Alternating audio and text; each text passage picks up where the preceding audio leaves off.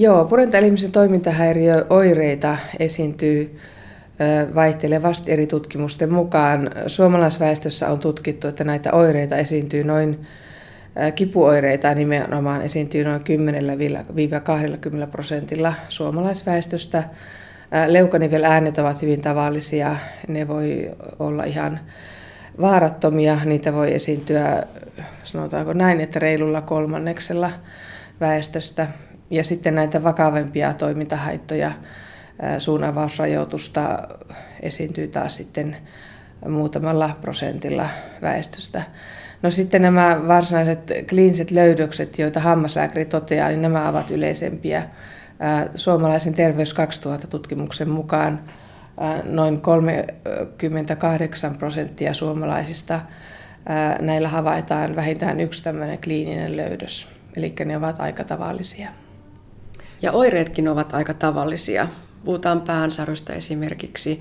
Ja onko se niin, että monesti hakeudutaan kaikkialle muualle kuin sinne hammaslääkäriin selvittelemään niitä oireita ja sitten oikea syy löytyykin sieltä purentaelimistä? Joo, toki voi olla näin, että potilas hakeutuu päänsäryn vuoksi lääkärin vastaanotolle. No sitten tietenkin, jos tähän liittyy korvaoireita, korvakipua, niin korvalääkäri voi olla se, joka, joka sitten ensimmäisenä tapaa tämmöisen potilaan. Ää, mutta että nämähän on hammaslääkärin hoidettavia tilanteita sitten viime kädessä. Ja, ja sitten me, usein tulee lähetteitä sitten lääkäriltä, työterveyslääkäriltä, korvalääkäriltä tai jopa ihan neurologilta konsultaation, että epäillään tämmöistä purentaelimisen toimintahäiriötä. Vieläkö me suomalaiset ajatellaan sitä hammaslääkärin työtä vain niihin hampaisiin liittyväksi?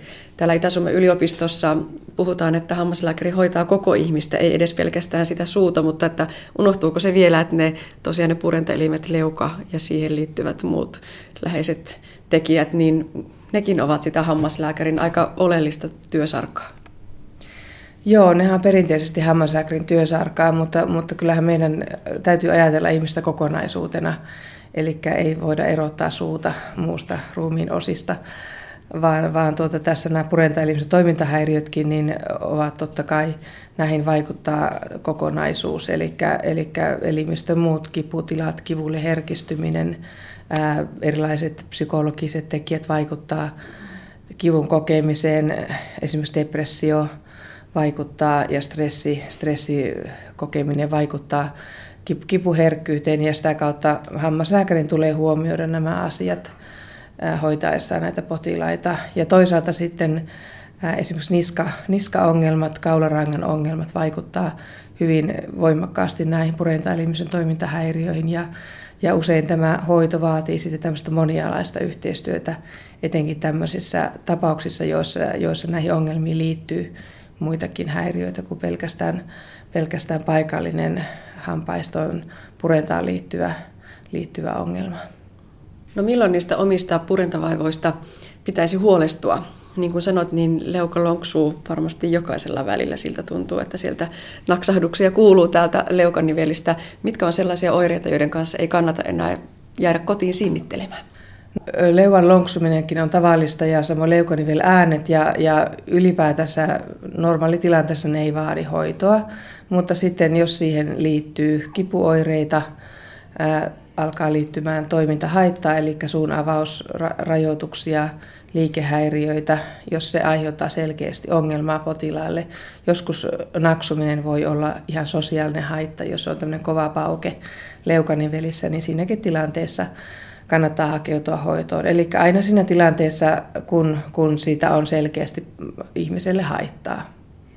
Ja kipu on tietenkin se selvä mittari, että silloin on turha jäädä kotiin. Kyllä, kivun kanssa ei kannata jäädä, että siinä sitten on konsteja hoitaa sitä ja, ja, ja kipua ei kannata yrittää sinnitellä yksin sen kanssa, vaan, vaan kannattaa sitten hoitaa ja sillä lailla ei pääsetä vaikeutumaan näitä tilanteita ja kiputiloja ei pääse sitten kroonistumaan. Että se on yksi riski, jos kiputila pitää pitkään päällä, niin sitten siinä on, on vaara, että kipu kroonistuu. Ja sitä kautta sitten myöskin se on vaikeasti hoidettava. Puhutaan vielä yhdestä oireesta ja ongelmasta. Joskus se nukkumakaveri saattaa aamulla huomauttaa, että taas narskuttelit yöllä hampaitaan.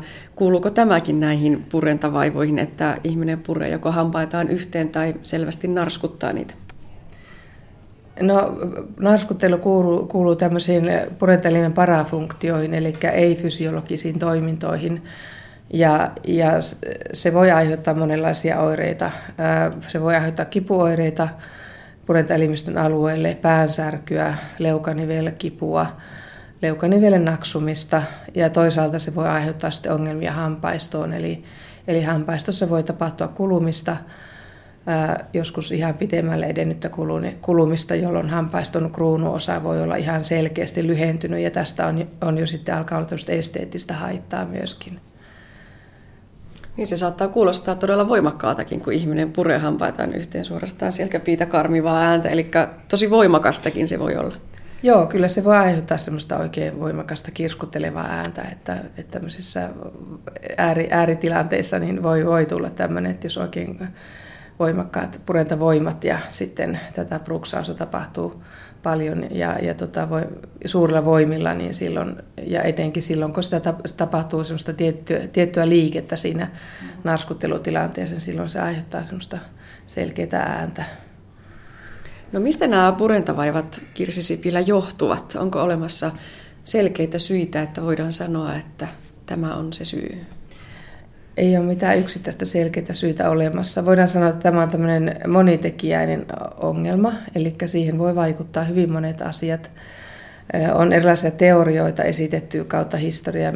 Perinteisesti on pidetty purentaa syyllisenä, eli purentahäiriö voi, voisi aiheuttaa näitä ongelmia, mutta nykykäsityksen mukaan mukaan tämä ongelma on monitekijäinen, eli siihen voi vaikuttaa purennan lisäksi myöskin myöskin esimerkiksi psykologiset tekijät saattaa vaikuttaa tässä kivun taustalla ja, ja pahentaa näitä tilanteita. Ja toisaalta sitten kasvojen alueelle sattuneet traumat voi aiheuttaa etenkin leukanivelperäisiä ongelmia.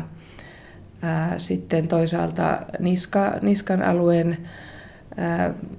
ja pään asentovirheet, huono työasento voi myös altistaa näille tekijöille. Ja on tutkimu- tutkimuksia, viimeaikaisia tutkimuksia myös, joissa tämmöinen geneeti- geneettinen alttius on olemassa näille ongelmille. Puhutaan siitä purennasta. On varmaan niin, että kellään ei sellaista täydellistä purentaa ole, että, että hampaat naksahtaisivat juuri oikeille kohdilleen. Onko se niin, että toisilla on enemmän sitä alttiutta purentavaivoille liittyen ihan siihen omaan yksilölliseen purentaan? Kyllä, että ideallinen purentahan on hyvin harvalla ja, ja suurin osa ihmisistä on tottunut sen tietynlaiseen purentavirheeseen, joka, joka on hyvin tavallista.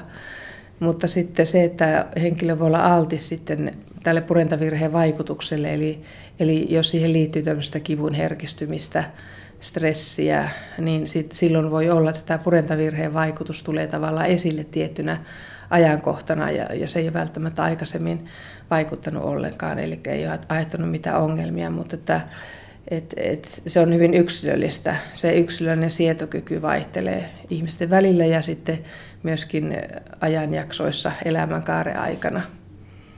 No miten sitten näihin voidaan puuttua? Kun purentavaivainen potilas tulee sinne hammaslääkärin vastaanotolle, niin mistä lähdetään liikkeelle? No lähdetään liikkeelle siitä, että kartoitetaan hyvin huolellisesti ensiksi nämä oireet, kuinka pitkään oireet on kestänyt, kuinka vakavia oireet on, kuinka häiritseviä potilaalle. Tehdään tarkka tämmöinen anamneesi eli esitietojen kartoitus. Ja sen jälkeen tehdään perusteellinen kliininen tutkimus, jossa tutkitaan puremalihakset, leukanivelet, niiden palpaatioarkuus, sitten myös leukanivelkivut rekisteröidään, leuan liikkuvuus, leukaniveläänet. Ja näiden perusteella sitten tehdään diagnoosi. Ja sitten äh, hoitomuotoja on monenlaisia, että lähtien tämmöisistä yksinkertaisista hoitomuodoista, joita voi olla tämmöinen leukan, leukajumppa. Potilaan informaatio on tärkeä, eli potilaan informoidaan, mistä on kyse. Ja, ja tuota, sitten sitten tämän, kehotetaan potilasta aktiiviseen itsehoitoon, muun muassa tämän leukajumpan säännöllisestä suorittamisesta. No sitten Myös purentakisko on se keskeinen hoitomuoto, eli purentakiskolla yleensä saadaan nämä oireet aika hyvin hallintaan. Kipuoireet lievenee suurimmalla osalla purentakiskohoidon myötä. Purentakisko tehdään yläleukaan normaalisti, tehdään ylähampaiden päälle tämmöinen hevosekengän mallinen, hampaiston kaaren mallinen, mallinen akryllinen laite, joka napsautetaan sen ylähampaiden päälle yön ajaksi. Ja, ja siinä tämä purenta, purenta luodaan hyvin tasapainoiseksi. Ja, ja tätä kiskoa pidetään yleensä oireiden mukaisesti. Alussa pidetään säännöllisesti öisin, mutta sitten kun oireet alkaa pikkuhiljaa lievittymään, niin sitten sen käyttöä voi pikkuhiljaa sitten harventaa ja kokeilla, että miten pärjää sitten ilman sitä. Mutta on tilanteita, joissa kiskoa joutuu pitää ihan vuosikausia tai jopa ihan loppuelämän.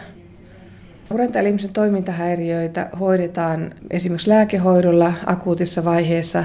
Voidaan käyttää tämmöisiä tulehduskipulääkkeitä, jotka usein auttaa näihin puremalihassa leukanivelperäisiin kipuihin. No sitten myös etenkin, jos tähän liittyy stressi, stressitilaa narskuttelijalla tai tämmöisellä purenta elinkipupotilaalla, niin silloin rentoutushoidoista voisi olla hyötyä. Eri, e, erilaisten rentoutustekniikoiden opettelu voisi tässä auttaa, auttaa näitäkin vaivoja, samoin kuin yleisesti koko kehon tuki- ja liikuntaelin vaivoja. No entä puhutaanko ihan oikaisuhoidoista sitten, jos on vakavia purentahaittoja ja ongelmia, niin sitten lähdetäänkö ihan oikomaan?